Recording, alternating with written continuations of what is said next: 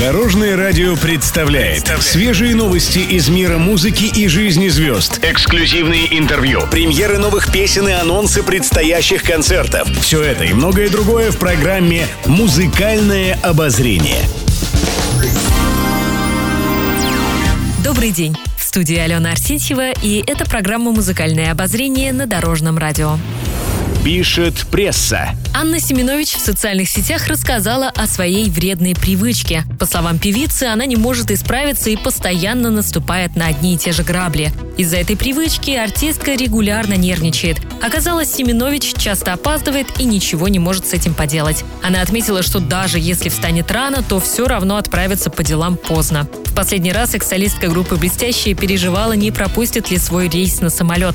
К счастью, артистка успела вовремя попасть на борт.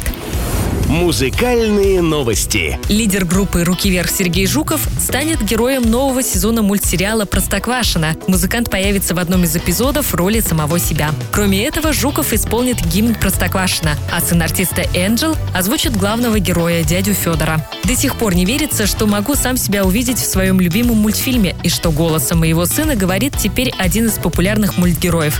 И, конечно, особенно волнительно, что написанная мной песня объединила такие разные поколения и стала настоящим гимном легендарного Простоквашино, поделился впечатлениями Сергей Жуков. Премьера нового сезона мультсериала состоится уже на следующей неделе, 25 сентября.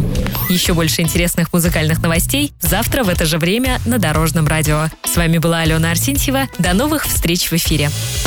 Будьте в курсе всех музыкальных событий. Слушайте «Музыкальное обозрение» каждый день в 15.30 только на Дорожном радио.